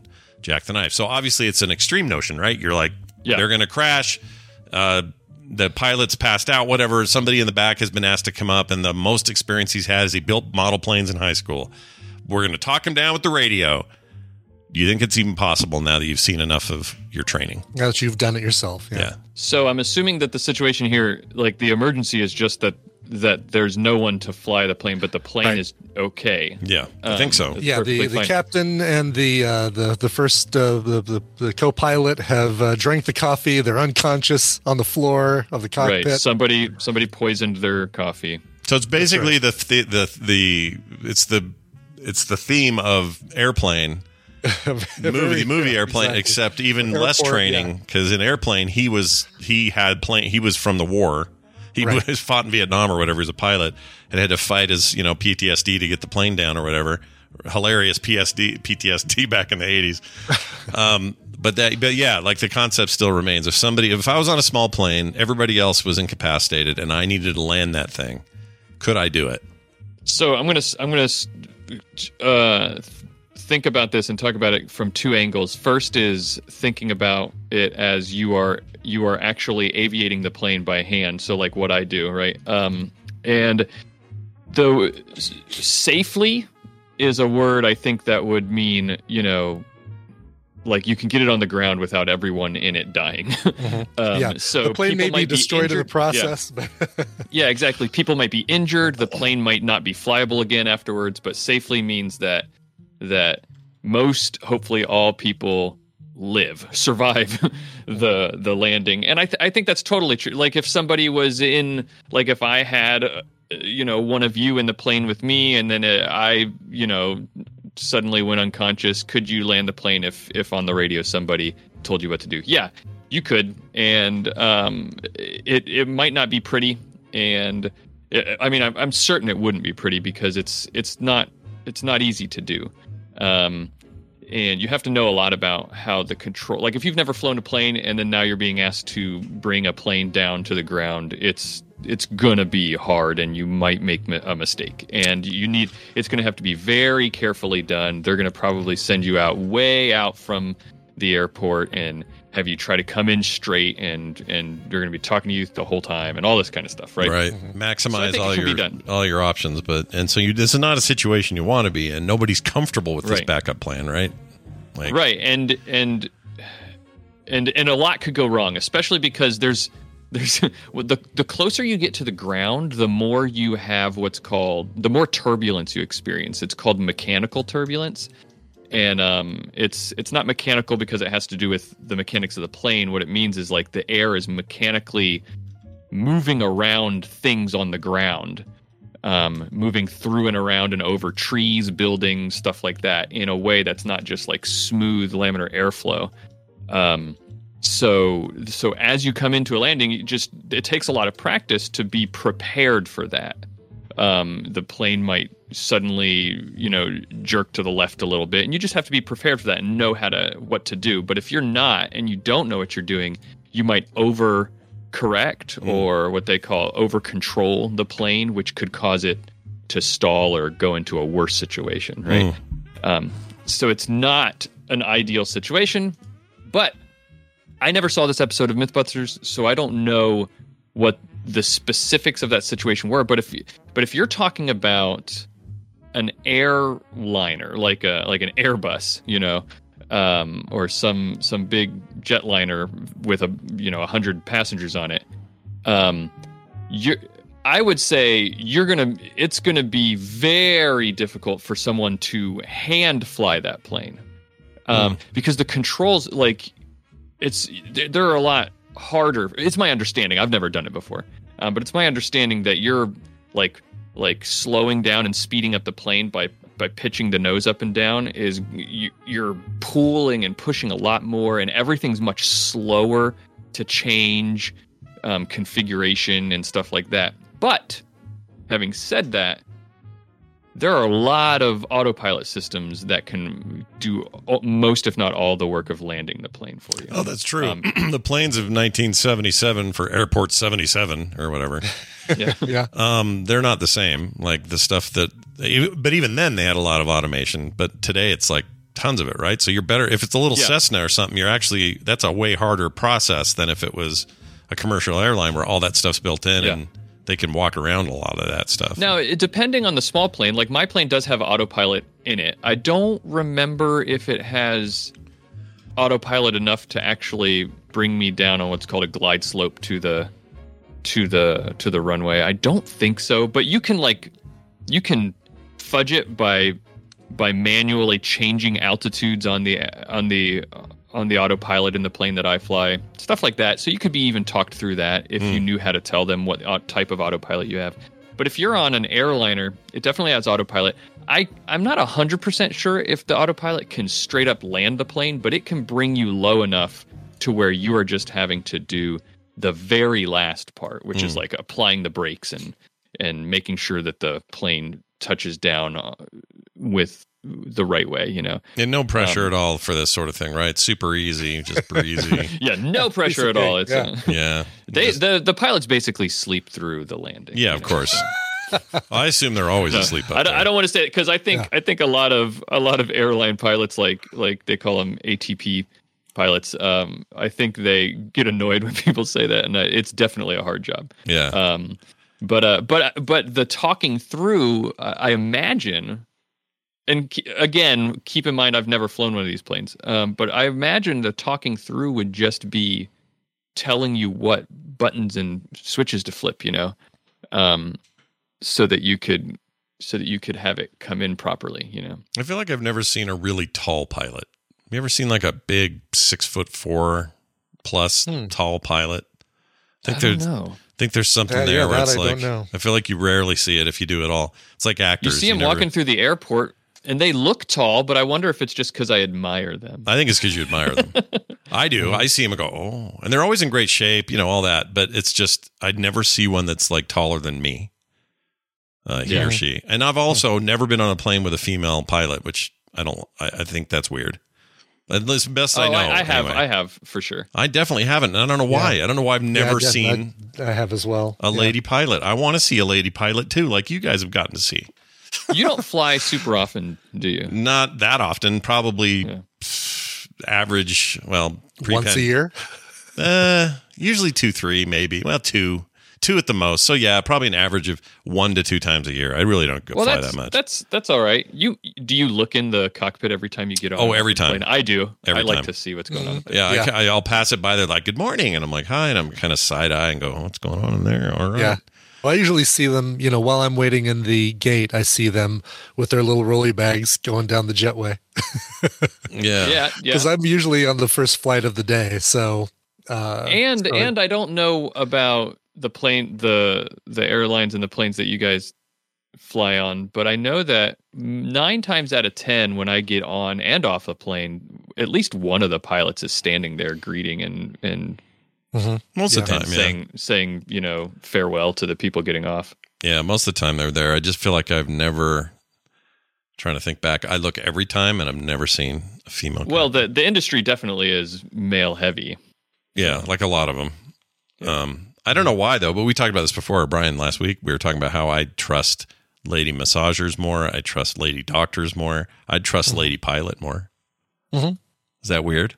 Does that make me weird? I- know what you're saying. I don't necessarily trust the, the them, but I feel more. I do feel more comfortable around um, around in, the same like like you're talking about. And I think it's because I think for me, I think it's because I grew up with just my mom as a single parent. So I think I I feel I think there's got to be something to do with that. Something with that. Yeah. For me, I think it's because I had a lot of, most of my friends in high school were girls. Like it just, not girlfriends, but, you know, f- friends that were girls. And it, mm-hmm. and I just was around them all the time. And most of the Yeah. guys were dicks. so I was like, so I have this, I, and I realize this is just a weird bias I have. I'm not saying it's better. I'm saying it's just how I always feel. If I saw a female Yeah. captain, I'd go, all right, we got this. We got a nice balanced view of the day. She's awesome. Check her out. She's not strutting around like a weird, like I have all these built in things and I don't know where those come from. It's really weird. Yeah. anyway, well, Bobby, that's great. Uh, thanks for the flight uh, update on how things could happen if one of us idiots had to land a plane. Now let's throw it over to you for some science you brought with you. What'd you bring? So I did bring one or two things that we could talk about, but I was going to ask you. uh, It was like a week ago. You had said you had a you had a a call about us about stars. Um, Right. What was And, it? Do you uh, remember? I don't remember. What was it? it was a, something about a sun swallowing the earth. You sent it to me and um, oh, in Discord. And uh, right. if you I think if I don't want to search for it, I have other things I can talk No, about. no, no. No. I have it right here. I don't remember doing this, so I'm glad you brought it up. Um, Let's pull it up and play it. I love that you sent me. So, but if you guys want to know how into into creating his uh, his assembly lines in this game are going, Bobby ma- actually made this. Uh, what'd you make this in? You graphed it out. It's like Draw.io. Oh my lord. Look at this, Brian. Hold on. Let me see. Send it to me. Yeah, I'm putting this in our group. You got to see this. So this, and it's a really efficient Oh, look at that. way from mining to storage to smelting to assembling to your ma- your blue matrix lab. Like, look at you, dude. See, I need to do something like this for my uh, satisfactory now. Yeah, that's really great. Um, anyway, let's see if I can find it. Was it before that? It was right. Yeah. Yeah. It was Um, let me hold on. Sorry, everybody. Give me one second. There it is. Okay, here I'll play it. Here we go. Hello, Scott and Brian. Uh, my name is Alex. I am a, well, uh, PhD candidate in particle physics, but I um, currently stationed at CERN in uh, Switzerland. But I have a special interest in astronomy and such, and so yesterday's episode got me thinking when you were talking about whether or not uh, well, the, the, the, the movie Sunshine and how they go to the sun, which is dying to help restart it. Um, sadly, while it makes for a very good movie, it, uh, doesn't, it, it's not super realistic. So the sun will eventually start dying out when it runs out of hydrogen in its core to burn. And at that point, the sun will start expanding and its gravitational pull on the planets will start to kind of loosen a little bit. And where the, the planet Earth exists will kind of cease to be a Goldilocks zone and eventually it could either actually get swallowed up by the sun and end in basically a fiery blaze of hell and glory, or uh, maybe it, it escapes that fate. But essentially what will happen is that the Earth will, or the, the Goldilocks zone that surrounds the Earth will cease to exist and Earth will become a bit more like Venus, which is kind of a barren hellscape. Uh, anyway, uh, I, I understand it's probably a bit weird that I'm calling in saying, you know, well, actually, it's very typical scientist of me, but I just felt like I should, uh, it felt like I should weigh in on that. All right, cool. I appreciate that uh, call a lot, and uh, I'm glad Bobby remembered that we needed to play it here. But um, the, uh, the I've never heard of the Goldilocks zone before. Oh no, you haven't. No, that's No, interesting. the, the Goldilocks zone is a zone around a star in which, like, liquid water can exist on a planet. like perfect conditions for life, right? Like we, Yeah, we, where potentially Yeah. life could have. It's it's not um as we know it. It should always be said like because we only have one example of life on a planet, right? So life Right. as we know it, the Goldilocks zone is that zone around a planet where Yeah. it could where liquid water could exist and where an atmosphere could maybe form. Yeah, for for the life we uh, like you keep saying as we know it. Like if you go to Yeah. Venus, we we don't know this yet, but maybe there's some weird life forms that can exist in that harsh atmosphere that we just haven't detected or seen or know or understand or whatever. Not necessarily aliens camp down there. It's not what I mean, but you know.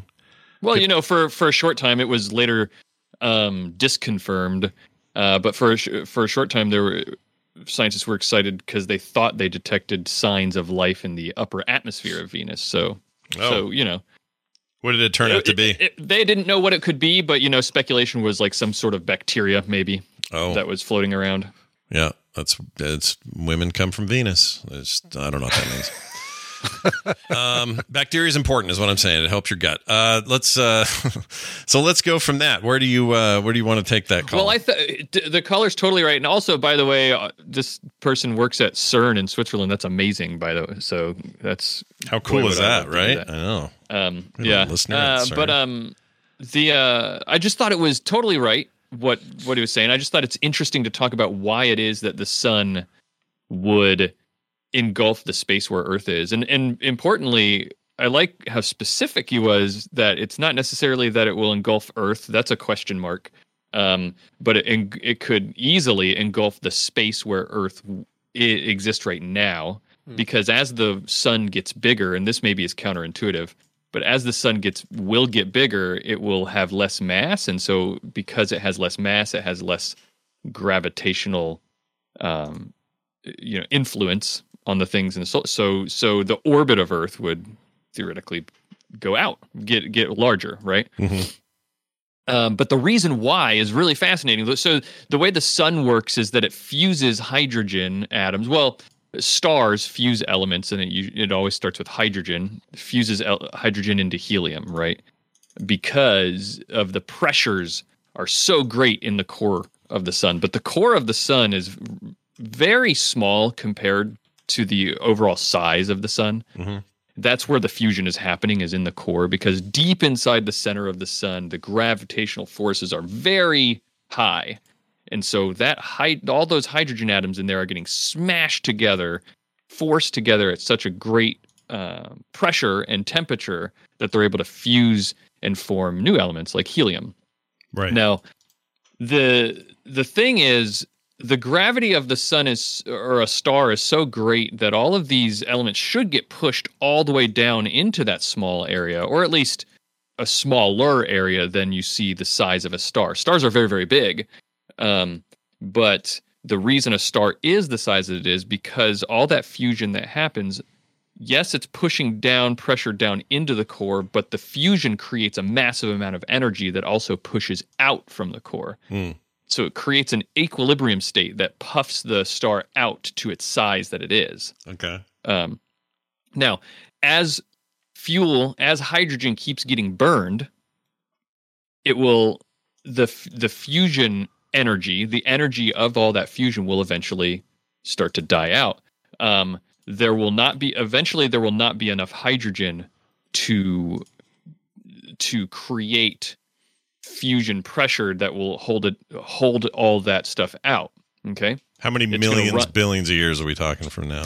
I actually don't know the numbers, but you are talking about the order of billions. Okay. I think. Ah, we're good Um, then. We got this. We're fine. We're yeah, yeah, no, yeah. no problem, no problem. This is Yeah. all just uh, I mean, my consciousness is going to be downloaded into a machine before I die, so potentially I will be around for it. But yeah, whatever. yeah, your your consciousness will be being used to help uh, power the lo- logic of the Dyson sphere that we build around. Oh, nice. good. Oh, thank goodness. Yeah, Excellent. we'll be pumping little uh, little red cubes out of Brian. Is what we'll be doing. Yeah. That'll Right, be great. yes, Exactly. good. Yeah. so what happens is the fuel, the hydrogen fuel, runs out, and that means there, like I said, that means there's no fusion happening. So so there's no pressure pushing all that material out. So what happens is all that material that's getting pushed out is now able to collapse into the sun, Mm. right? Mhm. But now that more stuff is collapsing into the sun, now you have more things. Eventually, lots of stuff will start collapsing in, and you'll have enough stuff again to start creating more pressure, and more stuff will get start fusing, and then what ends up happening is after all the hydrogen is is done helium starts to fuse. And when helium fuses it actually creates more energy than when hydrogen fuses. So again this is way in the future when this will start to happen. Helium will start to fuse into things like carbon and oxygen. Oh. but the energy that's produced from that is much higher than the energy that's produced from hydrogen. So as you can imagine since the energy is higher that means the outward force is greater. And that's what causes the red giant to happen why that's why the sun puffs will puff up into a much larger size because once helium starts fusing it'll push all the material on outside of the core out at a greater force. So it's like it's like you're blowing when you blow a balloon up and you put blow harder into it, it'll make it larger. So Will these things? happens. Will this happen? Um, what is the best case scenario for like the speed at which the unlivability happens? In other words, can can let's say there's a the uh, millions and billions of years from now, mankind has figured out a way to live in perfect peace with one another, and we're all doing great, and just renewable energy left and right, and we're all just awesome, right? And then the sun starts to take you know a, a dive. None of this is immediate. I see what you're saying. When when the sun runs out of hydrogen, how long do we have? Yeah, what's what is it an immediate experience? Is it like suddenly life is snuffed out all in one breath, or is it a, a long process of oh, it's getting colder and colder and colder, and then eventually everyone it's dies? it's not immediate, but it's much faster than you might imagine. Um, I'm talking about the in the order of years, um, and because from what I've read, once the, the the sun will run out of hydrogen in phases. Okay, so all the hydrogen that's around the core, the core is fusing a bunch of hydrogen. A lot of fusion is happening in this relatively small core, right? Right. But there's still a layer of hydrogen outside the core that is not close enough to the core to be burning, to be fusing. Okay. So what happens first is that core runs out of hydrogen and then and then it collapses enough for that outer layer to get pushed into the core and then it continues to fuse more hydrogen. Um and that actually happens a few times before before all the hydrogen runs out. And from from what I've read, I think it takes like a year or so. or It'll take like a year or two uh, for each of those layers to then burn off. Okay. So after that happens a few times, so if after a few years, um, all the hydrogen after the initial depletion of the core, it'll take a few more years for the rest of the hydrogen to get burned out, and then um, and then it'll all be helium, and then that puffing out, I think, happens pretty quickly.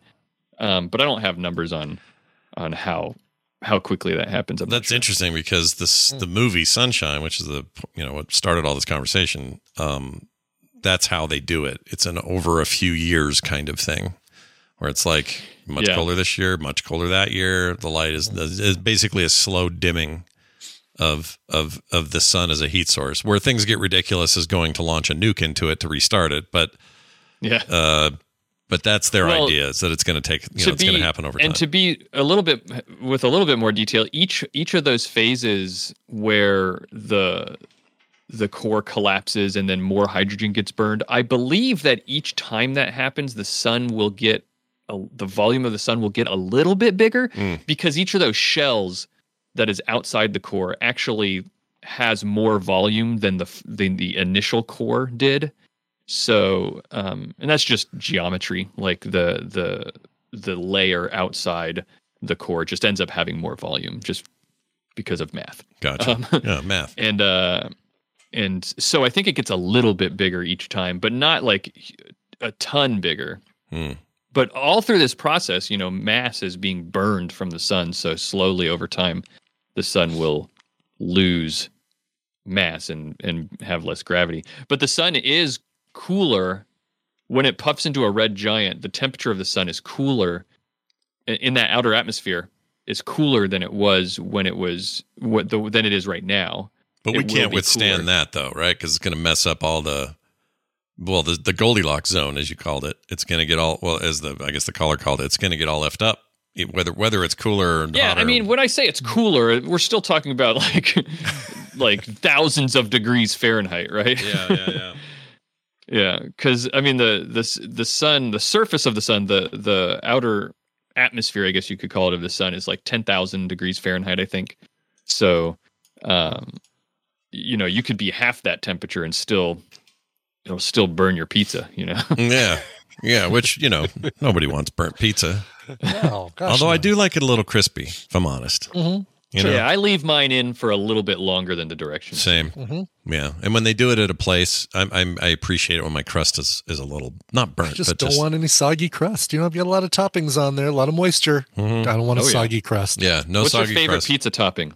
Oh my gosh, Mine? yeah. Yeah. Not Scott's. I don't care about Scott's. Yeah, he doesn't give a shit about mine. Uh, honestly, I like uh, barbecue sauce, chicken, cilantro, red onion, and bacon. That's That's a tasty sounding pizza. That that's sounds a all right. Freaking amazing pizza. Yeah. That sounds really good. I- uh, I'm I can going. make I'm that- I all can make mushrooms. that at uh, what you call it? What's that place? oh, uh, uh, mod. You could do that at mod. Mod Pizza. Oh, I can yeah. make that at Mod. Yeah. I think it's called the begins with a T and it's not the Tristan. There's another one that that yeah that that is that. Um, I always make as a- my own, but that's that's easy if I can just click a button.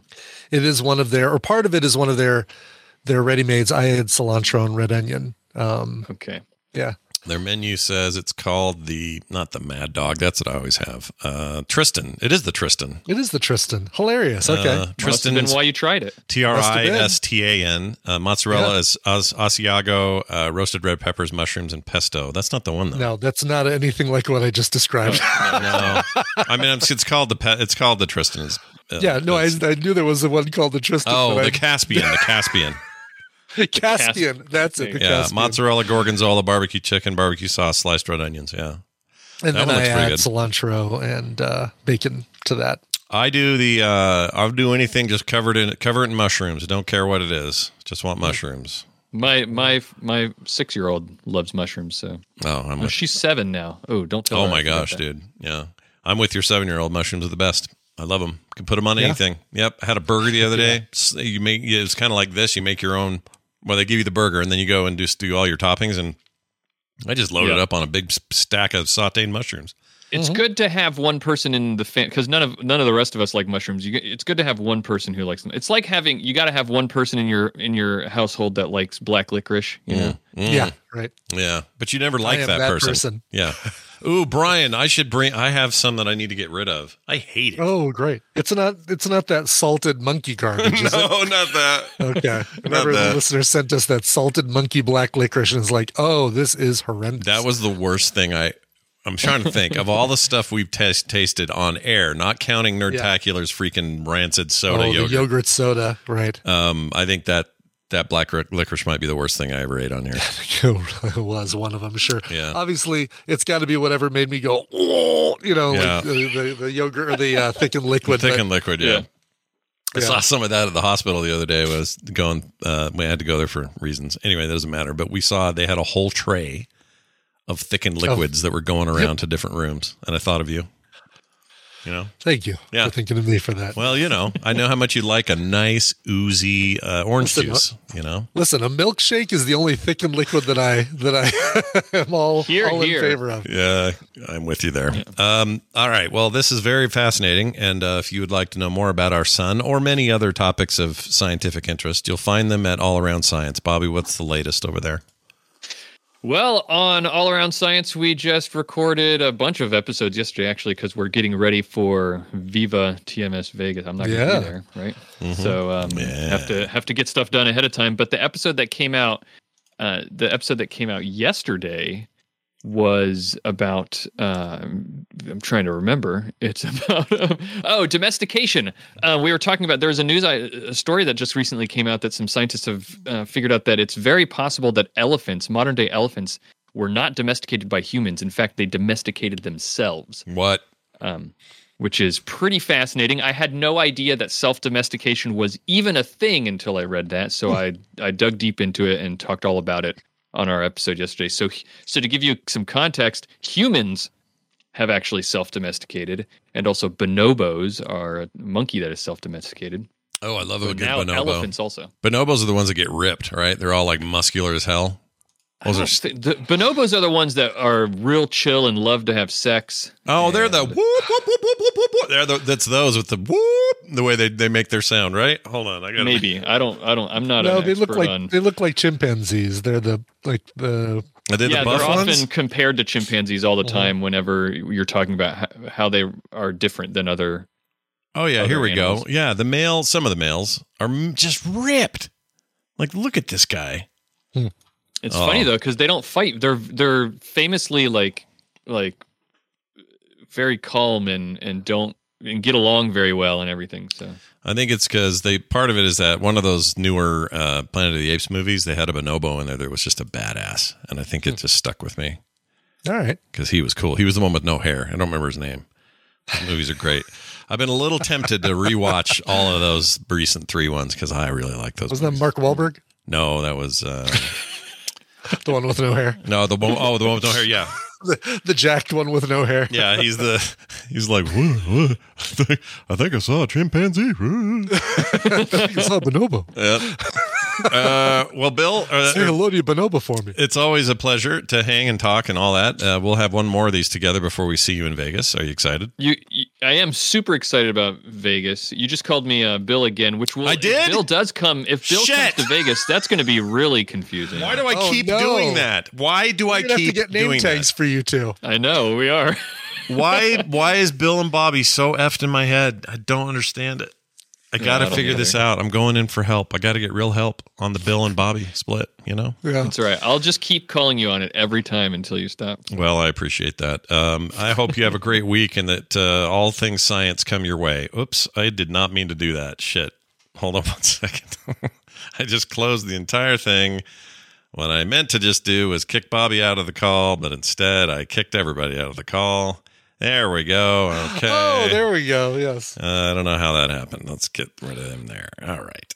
Uh, that was stupid. All right. Command Q when I should have Command W. I, yeah, I was gonna say you do know how that happened. I can guess how that happened because I was exactly- stuck in the channel with Bobby still. Exactly Like, what hey, Bobby, with you and me still. Oops. Um, all right, that's it for that. Let's get out of here on a on a quick. Uh, uh, this is an email or a text. I think it might be a text. This is from Nikki. Not sure it's our Nikki. Maybe. Hmm. Might be. Well, she's got she spells her name like Dr. Nikki. Yeah, this might be her. If it is, that's even better because Ackermans. it seems like something she would write in about. But anyway, Totally does. Says, hi guys, in case you were wondering, AI generated images of animals also have creepy fingers. Someone gave a scientific talk at my university about mice, and I was impressed at how they had managed to get such precise and well lit images of their mice doing experiments until I noticed they all had nine fingers on each hand.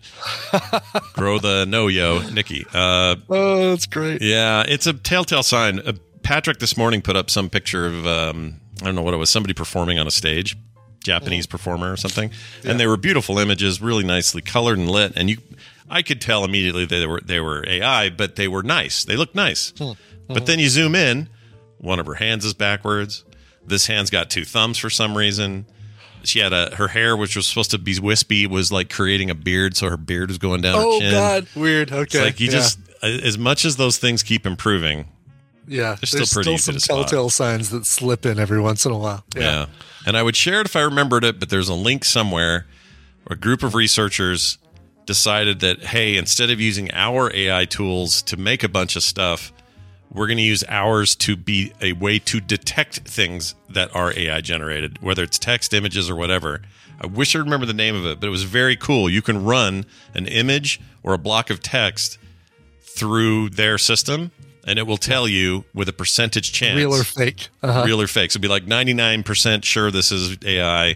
And it will even tell you what tool they think it was made it in because these tools have these signature things. And it was it was great. That, Really? made, that actually Oh, made wow. me really happy because it just felt like there hasn't been a lot of equilibrium to this Yeah, massive Uh, explosion, this gold rush on AI. And Mhm. it's nice to see somebody say, hey, what if we had a way to like you know, make sure that that definitely wasn't Trump being tackled by cops in that picture, or that wasn't, you know, the Pope uh, in his stupid rapper coat or whatever, which is the one that fooled everybody.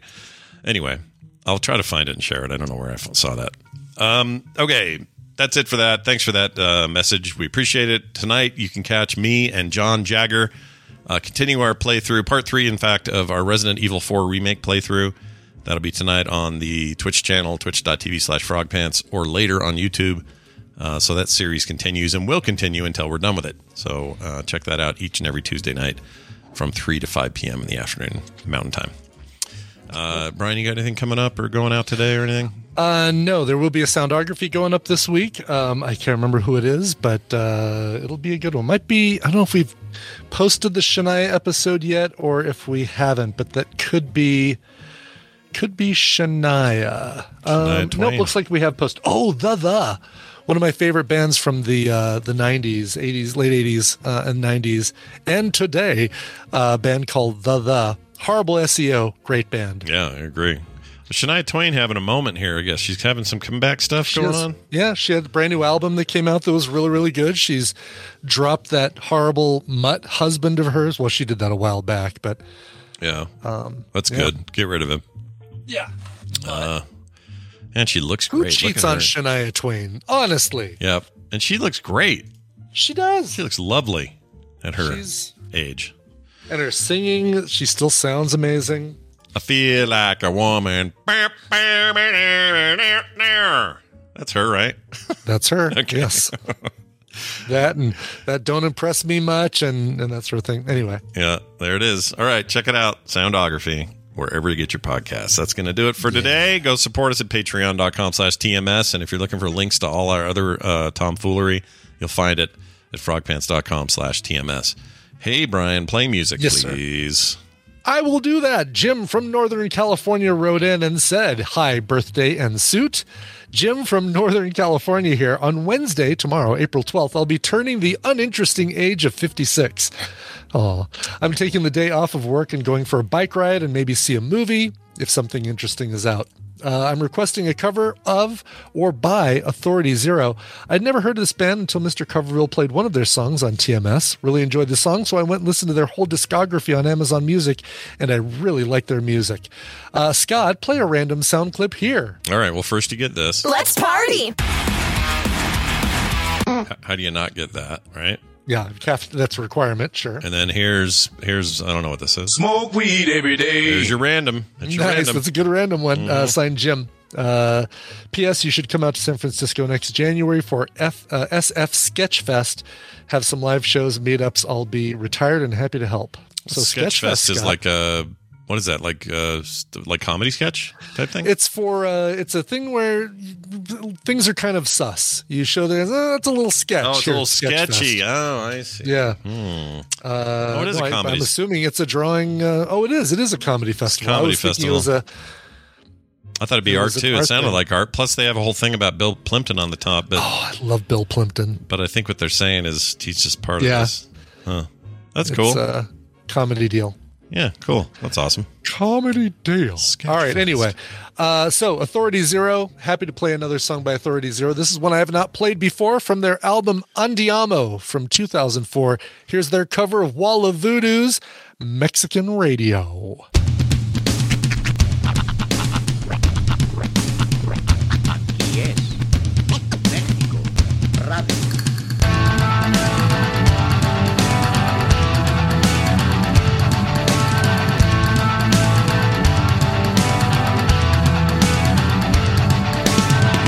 Feel the hot wind on my shoulder and the touch of a world that is older.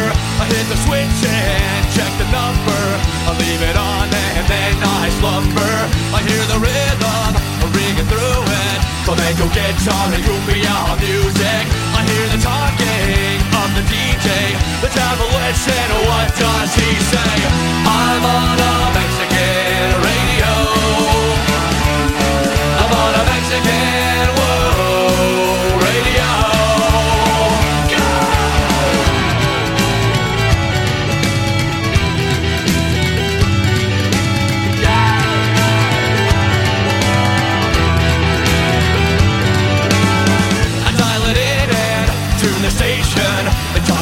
talk about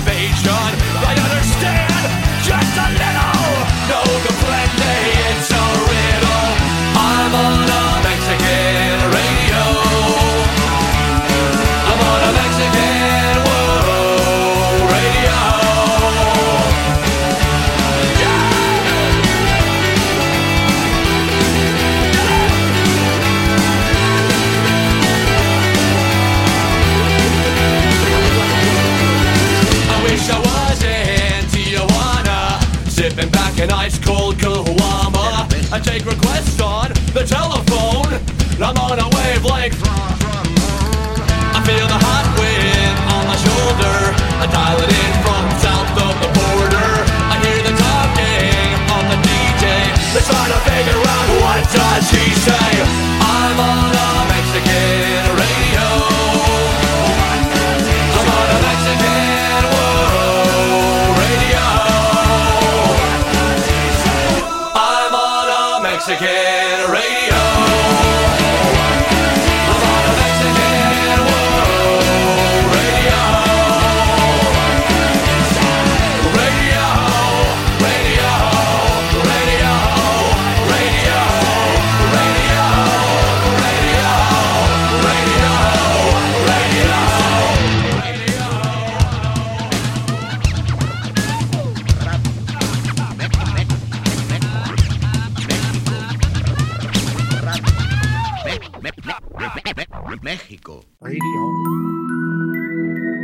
like what you just heard, there's a very good chance you will like all the shows on the Frog Pants Network. Get more at frogpants.com. I see you're drinking 1%. Is that because you think you're fat? Oh, man. Even when we're on a budget, we still deserve nice things. Quince is a place to scoop up stunning high end goods for 50 to 80% less than similar brands. They have buttery soft cashmere sweaters starting at $50, luxurious Italian leather bags, and so much more. Plus, Quince only works with factories that use safe, ethical, and responsible manufacturing. Get the high-end goods you'll love without the high price tag with Quince. Go to quince.com/style for free shipping and 365-day returns.